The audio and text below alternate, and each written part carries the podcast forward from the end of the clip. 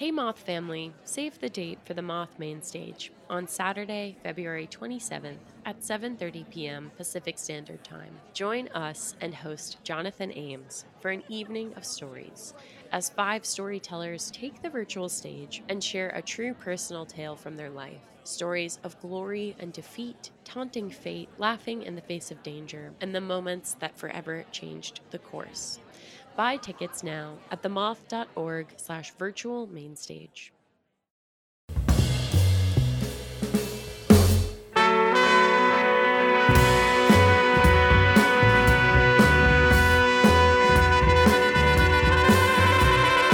This is the Moth Radio Hour from PRX. I'm Sarah Austin Jenness.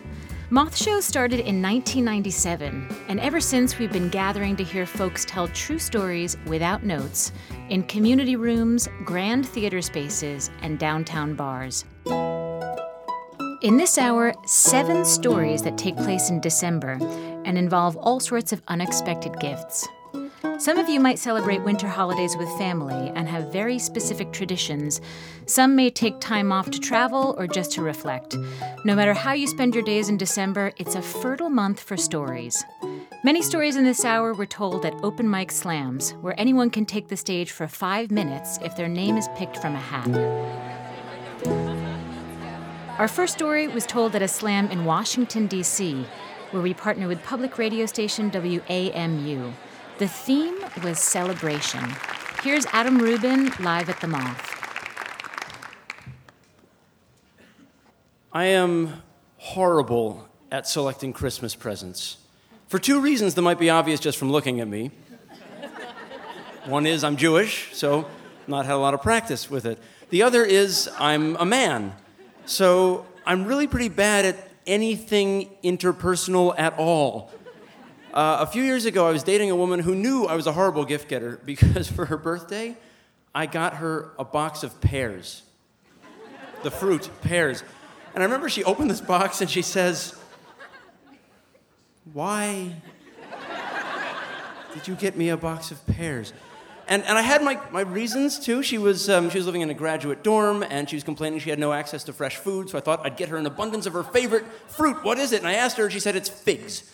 I said, Figs? She said, Yes, this is a direct quote. Fresh figs are like the bounty of the earth. But her birthday's in late October. There were no figs. With the entire internet at my disposal, there was nary a fig to be had in the world. I am on the phone with fig wholesalers. I'm learning about refrigerated shipping. I can't get her any figs. So while I'm waiting for the clock to tick down to her birthday, I've got the Harry and David's catalog open on the couch. And I see these beautiful looking pears, and that's why I got her. And in retrospect, I can see why that was a bad choice, because it doesn't look like the gift you give a girlfriend. It looks like the gift you give a client. You know, it doesn't say, Happy birthday, sweetie. It says, Thank you for trusting Wachovia with your 401k. so the following year for Christmas, she said very explicitly, I would like a piece of jewelry. And that is how I found myself in a mall looking through these little glass shelves, all the bracelets and necklaces and earrings any of which probably would have been a good choice. And instead, I said, Oh, I should get her that. And I remember Christmas morning, she opens the little box and she says, Why did you get me a pocket watch? And I answered honestly, I said, I don't know. But she asked a valid question. She said, Do you know any other woman who carries a pocket watch? No, but you're not like any other woman. Didn't work. The following year for Christmas, a month in advance, her mother sent me an email saying she would like an anklet, 14 karat gold, a thin chain. They sell one just like the one she would want at Value City. It's $40. Do you need directions? So I bought her the anklet and then broke up with her. Um, a couple years later, I was dating another woman, a woman named Marina. And um, Marina and I had only been together for a couple months, but I was I thought she might be the one. And then she invited me to her parents' house for Christmas. And I knew I was going to have to get her a gift, a good gift, a gift like people give to people. Not like financial institutions give to people. And I remember her saying that she regretted not having a piano in her apartment because she liked to play piano. And I couldn't get her a piano, but I thought I'm going to go and get her the best electric keyboard I can find. So I go to Best Buy and I get this giant keyboard in a box and, and the stand for it and the pedal and everything. And uh, we're opening pe- presents around her family's Christmas tree at her uh, parents' house. It was me and her and her brother and her parents and her grandfather. And as they start opening presents, I notice there's something a little bit different about the presents at Marina's house. For them, Christmas is not, here, I got you the latest iPad, especially because it was 2003 and the thing hadn't been invented yet. But for them, Christmas is more like, here, I baked those cookies I know you like.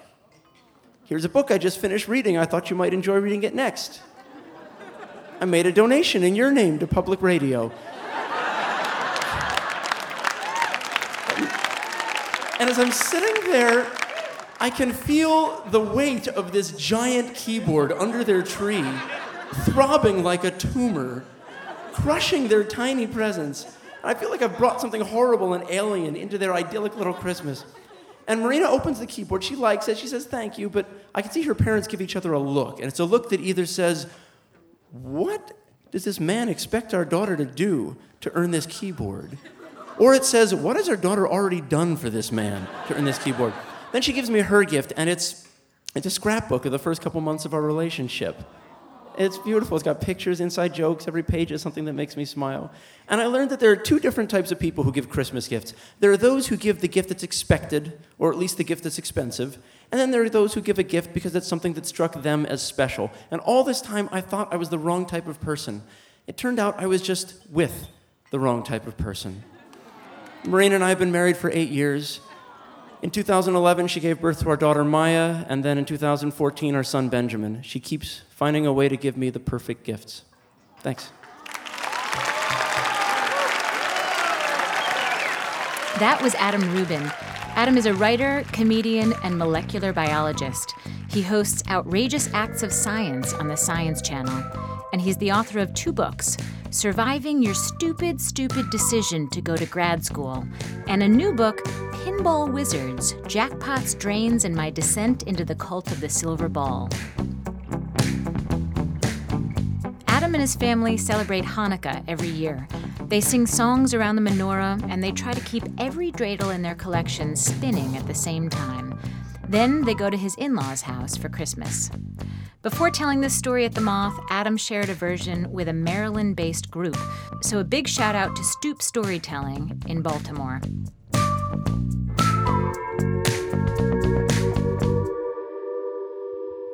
Next, a story from a Moth community workshop held at the New York Public Library. In these workshops, we craft stories with people who don't always think they have stories to tell. This story takes place in 1940 and ends on Christmas Day. Here's Pierre Epstein live at the Moth.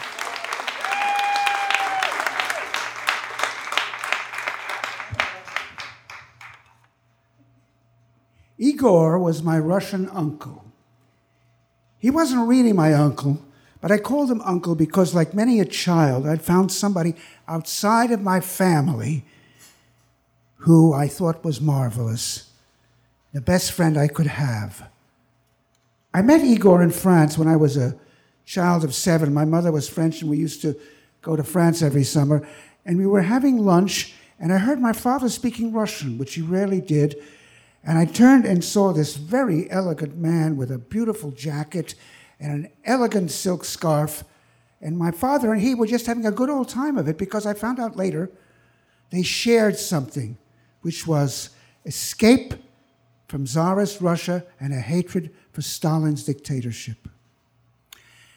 My father and uh, my parents became good friends with Igor, and whenever he saw me, he always uh, saluted me very nicely with a little bow and called me Monsieur Pierre. Or sometimes he would look at me with a big twinkle in his eye and say, Hello, Pyotr Veliki. Pyotr Veliki means Peter the Great in Russian. When we were in Paris, Igor used to take me around to buy a nice present to go back to New York with. We would go to the zoo together and ride the little trains. We would go to the uh, Grand Guignol puppets in the Luxembourg Gardens, but best of all, he would take me to Fouquet's on the Champs Elysees for ice cream. That idyllic period ended when France surrendered to the Germans. And most of my family's friends and relatives disappeared from view, including Uncle Igor. I asked my father, Do you know where Igor is? He said, No. But I have an idea. I think he may be hiding somewheres. And if you write him a letter, maybe he will get it, somebody will find it and give it to him, and then he will write back to you. So I wrote a letter to Uncle Igor, hoping beyond hope that he would get it. And I signed it Pyotr Veliky. The letter came back stamped undeliverable. And my father had a grim look and he walked out of the room and said, I hope Igor hasn't fallen into the hellhole of a German concentration camp. I knew what he meant, and I was afraid. Then one day we got a letter with a return address in Lisbon. My father opened it, it was from Igor. He told of his escape just ahead of the Gestapo, and he got to Lisbon, where now he was broke, and the landlord was going to throw him out in the street. And he ended his letter with a simple plea that seemed so powerful. In huge capital letters, he wrote at the end of his letter, Aidez-moi! Help me. Papa, I said, Can we help Igor? Of course. Now we can get him to New York. Hooray, I said. My father had friends in the State Department, and he'd done a lot to help people get from Europe to the United States. He also gave me a map and showed me where Lisbon was. And then he told me to read the shipping news in the New York Times every day, because that way I could tell him where Igor was day by day. So on the day Igor set sail from Lisbon, I rushed into my father and said, Papa, Igor is on his way. It says so in the shipping news. And Igor stopped about four or five places before he got to New York. And finally, the day before he was to arrive in New York, I told my papa, Igor is coming, he's coming, he's coming, he's almost here. So we went down to the pier where the ship was going to come in. My mother had a beautiful bouquet of roses for him. When the passengers started coming down the gangplank, I looked and looked and waved and waved, and Igor never showed up. What I didn't know was that they had taken him off the ship to Hoboken. And on Hoboken, they put him on another ship to Cartagena in Colombia. I never even got to see him. I asked my father, Are we going to be able to save Igor? It's going to be difficult, he said. And I was scared. I did not want Igor to go into a German concentration camp. And then one day, we got a telegram from Igor, and he said that they were going to put him on a ship back to France where he would face certain imprisonment. And I looked at my father and I said, Papa, what can we do to save Igor? He said, I'm trying. Then for some mysterious reason, we were given information that the ship was going to go to Vancouver in Canada before leaving for France. And it's a long trip. And I said to my father, Papa, Papa, Igor can get off in Vancouver and he can come here. And that is exactly what happened. Igor walked down the gangplank in Vancouver melted into the crowds of people that you find on a dock, and disappeared. A free man. I never, ever did find out how it happened. A few weeks later, Igor came to New York on Christmas Day, 1940. And there was a crowd of about 30 people in our house, all of whom were friends of Igor, who couldn't wait to see him, and they were also refugees. He bounded up the stairs, and when they saw him, they embraced him, they hugged him, they kissed him, they, they, they spoke passionate Russian, you know, animated French. They kissed and they hugged. And finally, he saw me and he picked me up, kissed me on both cheeks, and said, Piotr Veliki, que ça me fait plaisir de te voir. I'm so happy to see you. Somebody then yelled out, How did you escape, Igor? And he told a very complicated story of crisscrossing France ahead of the Gestapo and finally getting to Lisbon. But the part I liked the best was when he included me in the story. He was trying to get some food from an old peasant lady who said she had nothing. And you know me, friends, he said in his very heavy Russian accent. I don't give up so easily, so I talked to her some more, and then out of the corner of my eye, I see a little boy has come into the room. And you know what, Pyotr Veliki? He looked just like you. He reminded me of you. And that gave me courage. So I told the old lady all kinds of stories about you, what a wonderful person you were. And I said, wouldn't it be great if the two boys could become friends and play together? And I looked at her and she was crying. And she said, You know what? I think maybe I can find some food for you. And there were cheers in the crowd and applause.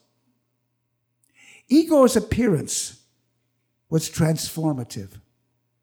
When he told the story of his escape from the Nazi nightmare, it was perhaps the first time since the fall of France that a glimmer of hope lit up the eyes of all those refugees gathered in our home. Christmas Day 1940 was a magical moment. Igor was safe and in America, and he was sleeping in my room.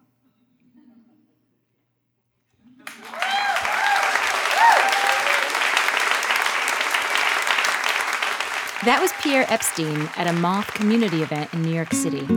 Pierre is an actor who's been in over 15 Broadway plays and films like Indecent Proposal and Splash. Igor stayed with Pierre's family for a few months before moving on to his own place. He played cello and taught music for years in New York. To see an old black and white photograph of Pierre and Igor together, go to themoth.org. Pierre was 11, and the photo was taken six months after Igor came to America.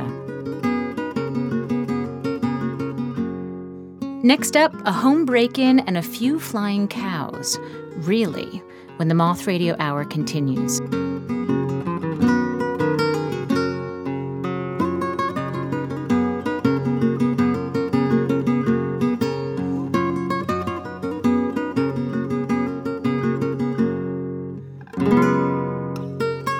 Moth Radio Hour is produced by Atlantic Public Media in Woods Hole, Massachusetts, and presented by the Public Radio Exchange, prx.org. This is the Moth Radio Hour from PRX. I'm Sarah Austin Jenness. The next few stories include a home invasion, but don't worry, no one gets hurt, flying cows, and a trip to Thailand. I know, just what you might think of for a holiday special. First up, Ed McCarthy at a Story Slam in Los Angeles, where we partner with public radio station KCRW. The theme of this night was joy. Here's Ed live at the Moth.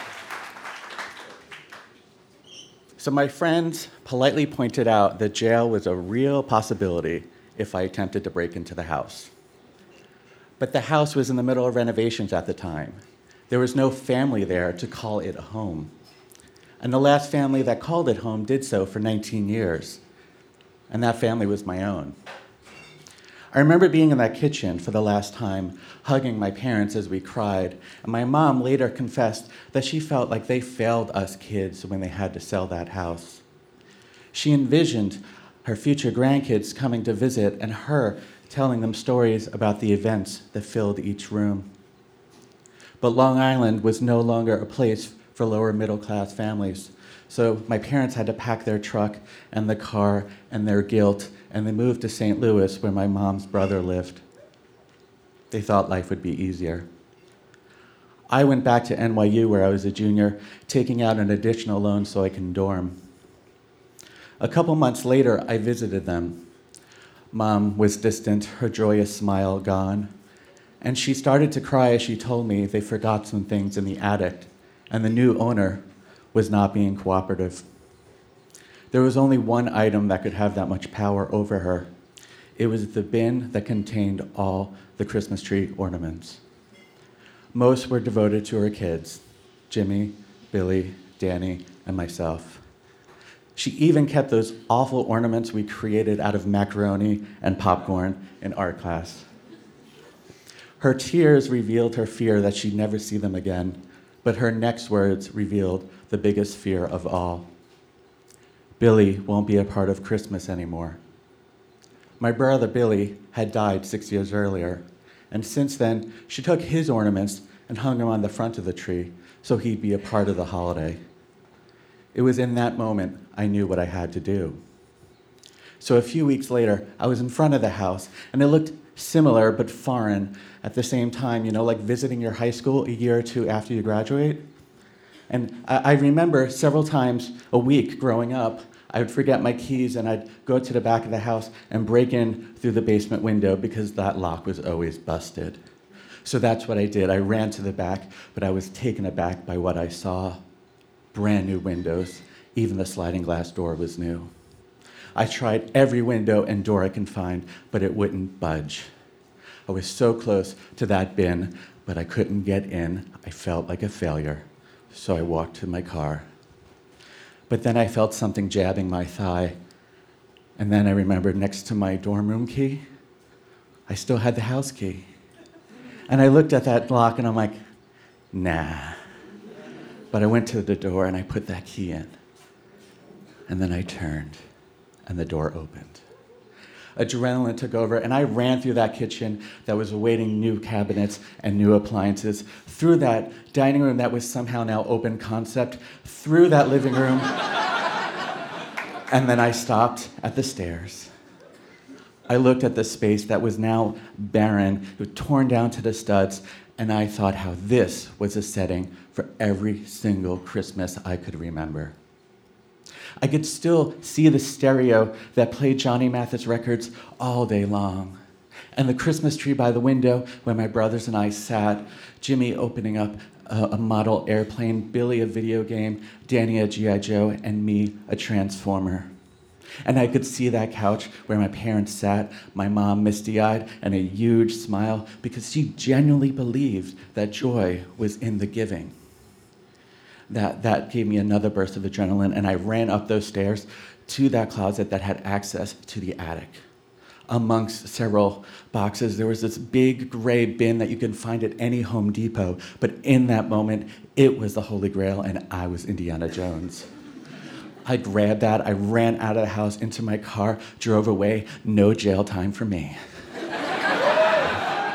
I, I drove to my friend's house a few blocks away and I, and I borrowed his phone. And I'm like, Mom, when she picked up and she sensed urgency in my voice and she said, What's wrong? I, I, I didn't know what to say, so I just, I just opened that bin and I grabbed a handful of bells and I shook them aggressively, and the room filled with the sound of Christmas. She immediately started to cry. But these were happy tears. These were happy sobs. And I could feel her smile from a thousand miles away.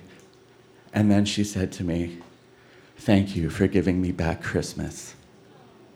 Thank you.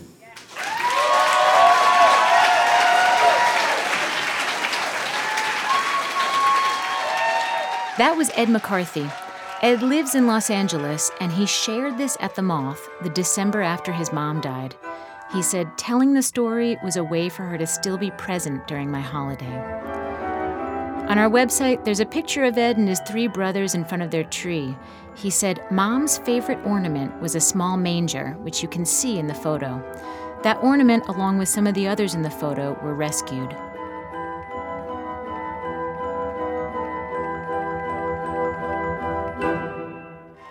Next, Katie Fales at a story slam in Portland, Oregon, where we partner with Oregon Public Broadcasting. Here's Katie live at the Moth.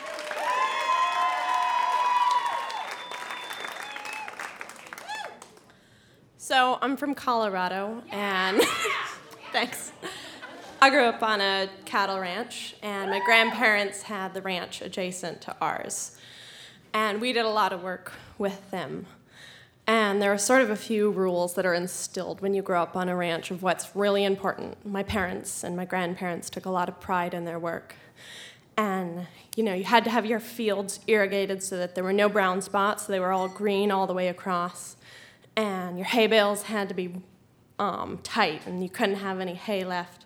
But the most important thing was that you had to bring all your cows home. That's like the universal rule. Like, you can't leave your cows out anywhere. You have to know where all your cows are. Um, we're generally pretty good at that. Um, but so we, um, all of our cows in the summer have to go out to the forest because we grow hay on the ranch in the summer. And I had a as my grandfather got older, he like, you know, let more things slide. He wasn't breeding all his own cows, and my cousins were always like coming up with these deals. They'd go to Arizona and they'd find like some steers at a sale that were really cheap, so they'd bring them back and send them to my grandfather to run for the summer. So we ended up one summer with about 15 yearlings, which are one year old cows from Arizona, that were so wily. Like they were more wild than the elk. They were that wild. Like they would do that. Like. so like you'd be riding out to like gather the steers in in the fall, and like these ones would see you coming, and they would take off. Like 15 feet. Like they would just go like uphill, like straight up a cliff, and you'd be like, "How am I supposed to get those back?" So like normally we ride for about 10 days in the year to gather all of our cows back. That fall, this is like 2003, we rode for 20 days just looking for these 15 steers. like they were, we gathered a few of them in, but it was like November, the snow was starting to come, and five of them were still missing. So my grandfather's pretty mortified because like everybody knows. like it's just like a small community. Everyone knows that you've like abandoned your cows out there and it's like a total joke. And it's like really, it's just crushing him. Um, but you know, he kind of moves on. Christmas comes, it's December, and one of my second cousins is home from college, and he's this like epic Nordic skier. So he's out like 15 miles from any road. He's up at like 12,500 feet on Haystack Peak. And he finds these five yearlings. and they're like totally snowed in. There's trees called Krummholz, which are like kind of windblown. And there's these five cows, and they're just bunkered down in there. They're like, I can't walk anywhere else out of the Krummholz because there's, you know, like this much snow and so my you know second cousin sees them and he's like, "Well, found the cows." and he skis skis it back down and he tells my grandfather. So this like puts everything back into motion. They're like scheming. It's like this epic Christmas where we're spending the whole time like 95% of our conversations are like, "How are we to get these cows out?" and no one has any idea. So they organize a big ski party, like 20 people go in with sleds and hay just to like keep them alive while we figure out what we're gonna do. And my dad grew up on the East Coast and his family's visiting and they think he's totally deranged. because like this is all he talks about now. Like my grandfather and my dad are like, are we gonna like, you know, build a giant toboggan? Are we gonna fly in? Like they have, you know. And then they remember there was this movie that my sister and I watched all the time when we were kids, Operation Dumbo Drop. I don't know if anybody's seen it. It's like from 1990s. It's like Denis Leary, and they have to fly an elephant like through Thailand. Dead serious. And but so my grandfather, he's like in his late 80s at this point, he latches onto this idea. He's like, we are going to fly these cattle out of there. He was like, we are going to do it they're in wilderness, mind you, like designated wilderness. Like you can't have machines in there. They're that high up. Um, but he starts making phone calls, and he finds a helicopter pilot who's just like thinks it's the funniest thing he's ever heard. And he agrees. He's like, okay, I'll do this. I will fly these five cows out of the mountains for your pride so that you can like die happy. And so Bruce Gordon, who's the helicopter pilot, agrees, but it's like pretty treacherous. They're Yeah, they're 15 miles from like any road. They're at over 12,000 feet. They can't land because it's really snowy. So they make this epic plan. My dad and two friends get in the helicopter, and they have to jump out of the helicopter with a tranquilizer gun and tranquilize the cow, and then sling one cow at a time and hang it below the helicopter, and then the helicopter has to fly 15 miles to the nearest corral and drop the cow off and then go back to pick up the next one. So they do this successfully, and everyone who drives by just keeps stopping because their cow's like literally flying through the air. And it's Colorado in the winter, so it turns into a huge party because everyone's like, oh, I'm just gonna go to my car and get a Nalgene full of tequila from the trunk. and so everyone's like, they're drinking their tequila, like chips are materializing, like big thermoses of coffee. And you know, my grandfather probably did not break even on this proposition, flying these five cows with no economic value left anymore. But he preserved his pride and he had a great party.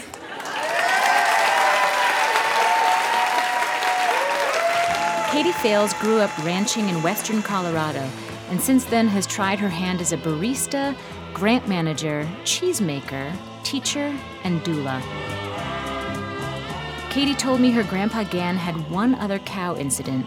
Once, when he was 40, he had a cow escape in downtown Denver, but he managed to find the cow and rope him while sitting on the hood of a cop car driving around in the dark. Maybe we'll get her to tell that story one day.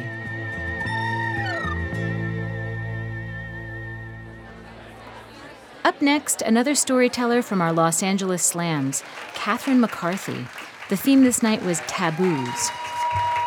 Hi. Okay, so nervous. Okay, so in my family, it was kind of a tradition um, not to say when anything was wrong. We were kind of like a keep it all happy and, and smiles kind of family. So after college, I moved to Thailand for a year. Um, I was going there to teach English. And when I got off the plane, the first thing I saw was a sign at the airport that said, Welcome to Thailand, the land of smiles. And I was like, I can do this. Um, and I got to my town and I met my first Thai friend. Her name was Luck. And, um, and she actually explained to me that that was a cultural taboo. It was not super kosher to admit that things were wrong. It was really more about like smiling and pretending everything was okay. And I was like, that is so great. I know exactly how to do that.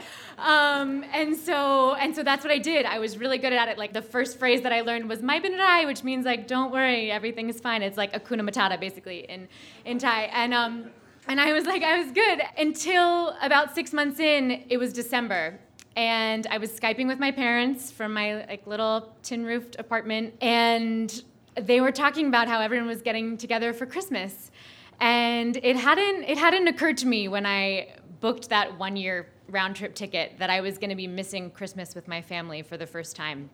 And they were talking about everyone getting together and all of our traditions. And of course, I pretended nothing was wrong. And I said, That's so great. I'm having a great time. Goodbye. And, but I got off the phone and I was really homesick. I, I wanted to be home. I wanted to be with my family. And I started to realize as December rolled on, I was not only missing Christmas with my family, I was actually missing Christmas altogether. Um, we had just celebrated this really awesome Buddhist holiday in November, but Christmas was just, it was not a thing. But of course, I went on, my bin rai, everything's great. And so one day, it was a few days before Christmas, and I went on a bike ride with Luck. It was something we did a lot. We would, we would go through the mountains, through our little town, and and go off into the countryside. And, and there we were, we were biking along, and there were like these bright green rice paddies and teak wood houses like on stilts in the fields and temples glittering in, in the distance. And it was like, it was, it was beautiful. And I was like, all of this. I, I wanted candy canes. I wanted it to be like a little cottage with with ch- like smoke coming out of the chimney, and and and I wanted snow. I wanted all that green to just be covered in a blanket of white. I wanted it to be you know a white Christmas. And Luck, as usual, was like, "So how's how's everything going?" Uh, and I was about to say, "Everything's fine, everything's fine," and I just couldn't. And I said, "Actually, I'm really wish I were home right now. and she'd never she'd always lived in Nan, our town, and, and she she'd never been away from home. And she was asking me what that was like, and I was explaining to her that it, sometimes it felt like there was this like weight trying to pull me back. And I was telling her about snow, and she'd never seen snow, and I was explaining what it's like to see it fall and that magic that happens when everything is, is just covered and she gets this like funny look in her eye and we're biking along and and she's like come this way and we she just takes me on this other other road was like all right and we get to this lake that I've never seen, and um, and and the sun is setting, and she just asks me to park my bike, and we're sitting there, and we're just watching the lake, and this this one white bird comes from from the distance and, and flies over the lake low on the lake and then lands in this field. And then she points in the sky and there's like two more of these white birds these big beautiful pure white birds and, and the sun is going down, and I swear, like bird after bird, hundreds and hundreds come across that lake and land on that one field, like just this one spot. And she says, We don't know why they come at this time of year, but every, t- every December, these birds land here in our town. And I look, and, and it looks like snow. Thank you.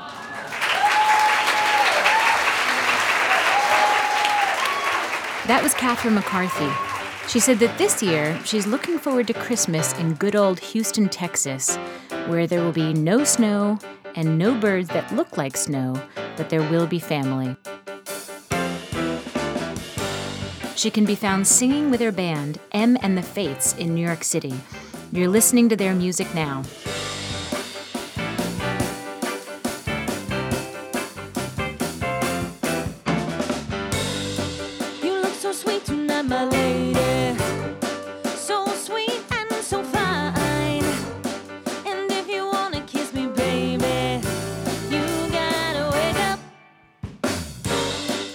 Our break, we'll hear about a forest on West 89th Street and a surprise involving little paper bags.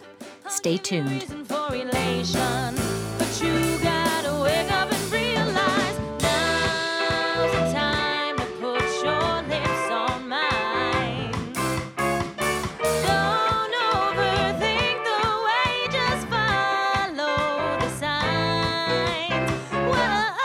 The Moth Radio Hour is produced by Atlantic Public Media in Woods Hole, Massachusetts, and presented by PRX. Welcome back to the Moth Radio Hour from PRX. I'm Sarah Austin Jenness. We're ready for our last stories about the unexpected gifts at the holidays. David Frieberg told this story at the very first slam I produced for The Moth in February of 2005. It's a loving tribute to David's son Gabriel, who was just a baby when the story took place. Here's David Frieberg live at the Moth. The neighborhood I uh, grew up in, people actually knew their neighbors. Uh, sometimes they loved them, they liked them, sometimes they disliked them. But the point is, they knew them. They knew them well enough to have opinions about them. They knew their names, um, they knew their street numbers, they knew what cars they drove, they knew their front yards and their backyards. They even knew um, the pets they owned. But that was a long time ago in a, another time, another city, another country, Canada, your neighbor to the north. I now live in the Upper West Side with my wife and my two children. And sometimes I try to inject my Canadian neighborliness into the equation, um, raising my kids up there. And this is the story of one of those examples. Um, this, the blizzard we had a few weeks ago, the previous big blizzard um, in New York, the most recent one was uh, nine years ago. I remember because I watched the weather very carefully as my wife was in her ninth month. And uh, the snowplows kept piling up bigger and bigger and bigger piles of snow and, and swallowing up cars whole uh, on the Upper West Side where we live and burying them for weeks on end. Um, and around the same time, you know, my son was born, but he had the good sense to um, not to be born uh, on a snow, snowy day. So we were able to get to Mount Sinai in a taxi, not a snowplow. We came back to the apartment and we burrowed in and we really got cozy and we felt the joy of being new parents and, and the warmth um, from our eighth floor corner window, we looked down on 89th and West End and saw the howling snow and the cars trying to navigate the really narrow sort of paths on 89th Street that had been sort of carved between these six foot high snow and ice piles. And it was on one of my uh, evening, frequent evening walks to the local store, health food store, pharmacy to get baby stuff, and noticing that another New York tradition, a sad one, was taking place, and that was the discarding of once proud but now dried up Christmas trees. And there they were fighting for space on the curb with the snow drifts and, and buried cars. And it was then that it struck me the idea that um, I'd like to sort of do something for my son in honor of my son and maybe a little neighborhood improvement project or gesture. So I, I took the largest, most noble spruce that I could find and I climbed to the, the tallest part of the, the entrance to the uh, snow drifts, the snow banks on 89th Street. And I slammed the tree into the snow bank, and there it stood, giving it life again. And I clambered to the other side of the road and I grabbed another beautiful, noble Douglas fir.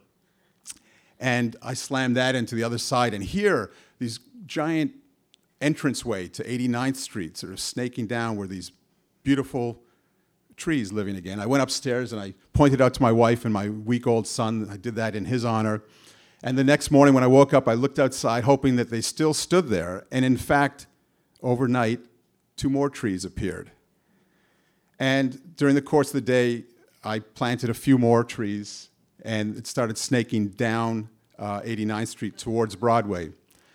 And the next night, about half a dozen more trees appeared. And when I woke up in the morning, and at the end of three or four days, there were over 30 trees stuck in going all the way from West End, halfway down 89th Street to Broadway. And no one could pass without commenting or stopping or smiling or laughing or starting up a conversation. And at this point, people were dragging trees from other blocks because there were no more Christmas trees on our block. And the forest just kept growing and growing and growing. And it, it all started, you know, just this sort of neighborhood humanizing. Uh, uh, you know, for two weeks in the middle of a cold winter, it just sort of became a, a, kind of a warmer, funnier, happier, sillier neighborhood. And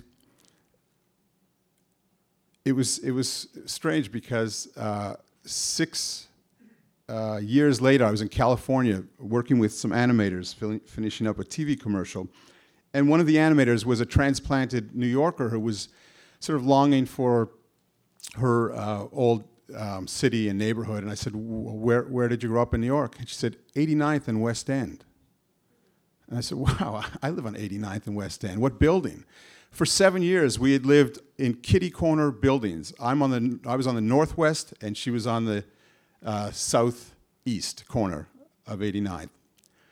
And um, the very next day, she brought in a, a stack of uh, personal photos. And as she handed it to me, the first photo was of Gabriel's forest. And the next 10 pictures documented how the forest grew and grew and grew and grew. And it was uh, my own little miracle on 89th Street. Thanks. That was David Frieberg. He wrote to tell us Hanukkah is also about little miracles, the single day's oil that stretched and lasted for eight days. Each day the light grows as we add a candle to the menorah, kind of like our little spreading forest on West 89th Street.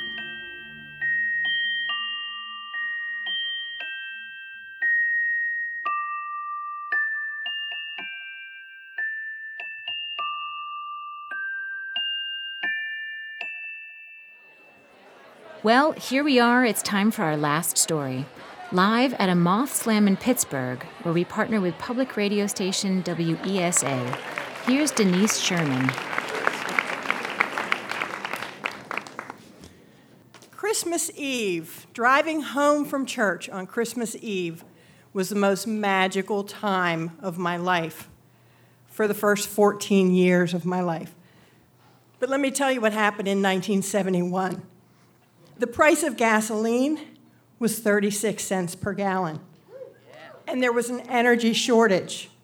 So it was long lines. If you know the parkway, you'd be in line from Route 22 to Route 22, waiting for your turn to buy gas if your license plate ended in the right number that day. So, along with the energy crisis, it was unpatriotic to have Christmas lights.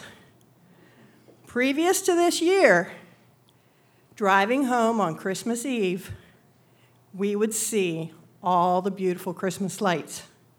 And we would comment, This is the best one I've seen so far. No, wait, you haven't seen that one. Best part was it was always dark by the time we were driving home. But 1971 was a different year for more than just the reason about the energy crisis. My father went into the hospital the day after Thanksgiving, and he wasn't doing very well. So it was kind of a tough Christmas season. So I read in the local little green sheet of our hometown that since lights were not patriotic, we in our community were going to do luminaria. How many of you know what luminaria are? By applause. Okay. For those of you that don't know, it's a brown paper bag with some sand in it and a candle. You put the brown paper bag in the front of your yard, you put the sand in, that holds it in place, you put the candle in, and you light it.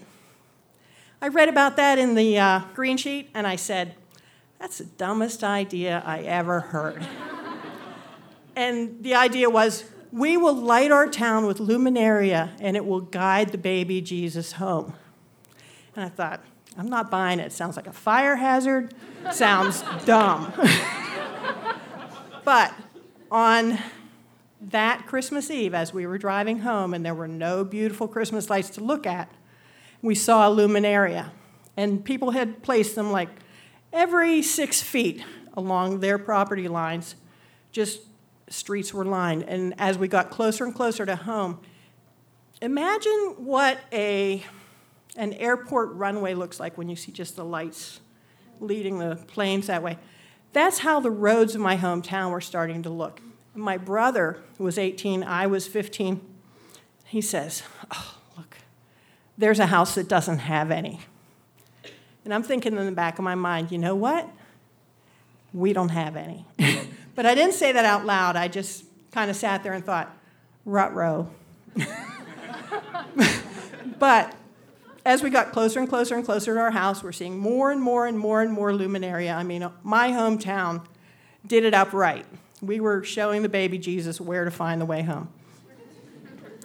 When we get to our street, I am like sweating bullets because I know we're going to pull up.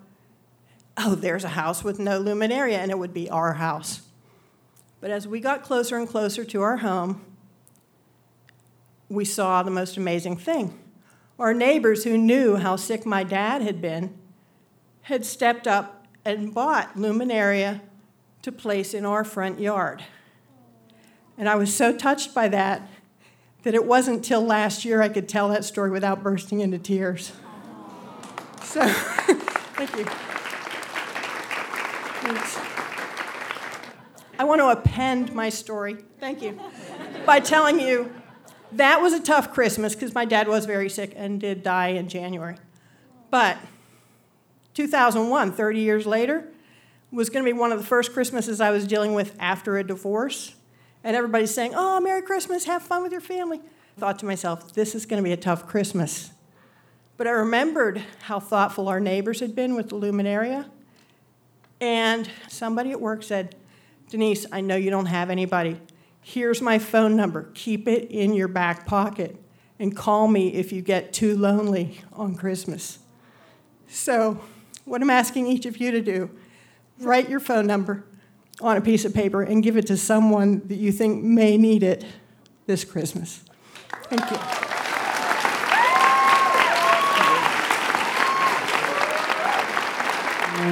Denise Scheuermann works at a hospital lab in Pittsburgh, Pennsylvania. Denise's story reminds me how important reaching out to someone else can be, especially this month, and the importance of tradition Traditions can be stories that are passed on, and stories are a way to keep our loved ones present, to keep them with us. So, with that, happy holidays from The Moth, and we hope you'll join us next time.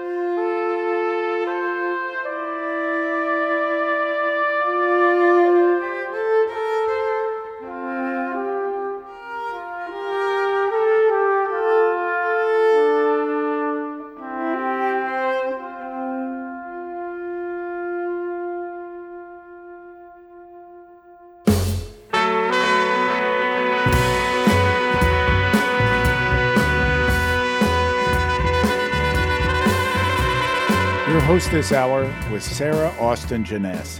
The stories in the show were directed by Jennifer Hickson and Larry Rosen, with additional coaching in our community workshops program by Dawn Frazier. The rest of the Moth directorial staff includes Catherine Burns, Sarah Haberman, and Meg Bowles. Production support from Mooj Zadie and Miles B. Smith. Moth stories are true, as remembered and affirmed by the storytellers. Our theme music is by The Drift. Other music in this hour from the Modern Mandolin Quartet, Stellwagen Symphonette, Tim Sparks, The Nutcracker Suite, Ennio Morricone, M and the Fates, and Chris Botti and Yo Yo Ma. You can find links to all the music we use at our website. The Moth Radio Hour is produced by me, Jay Allison, with Viki Merrick at Atlantic Public Media in Woods Hole, Massachusetts. This hour was produced with funds from the Corporation for Public Broadcasting, the National Endowment for the Arts, and the John D. and Catherine T. MacArthur Foundation, committed to building a more just, verdant, and peaceful world. The Moth Radio Hour is presented by PRX. For more about our podcast, for information on pitching your own story and everything else, go to our website, themoth.org. Moth Story Slams are back. Held on Mondays beginning in February, join us for our weekly open mic story slam competition. February's theme is Love Hurts. Throw your name in the hat for a chance to tell your story or just come to listen to stories of a total eclipse of the heart, kicked to the curb by the people or places or things you love or used to love. Visit themoth.org slash events to buy tickets now. That's themoth.org slash events.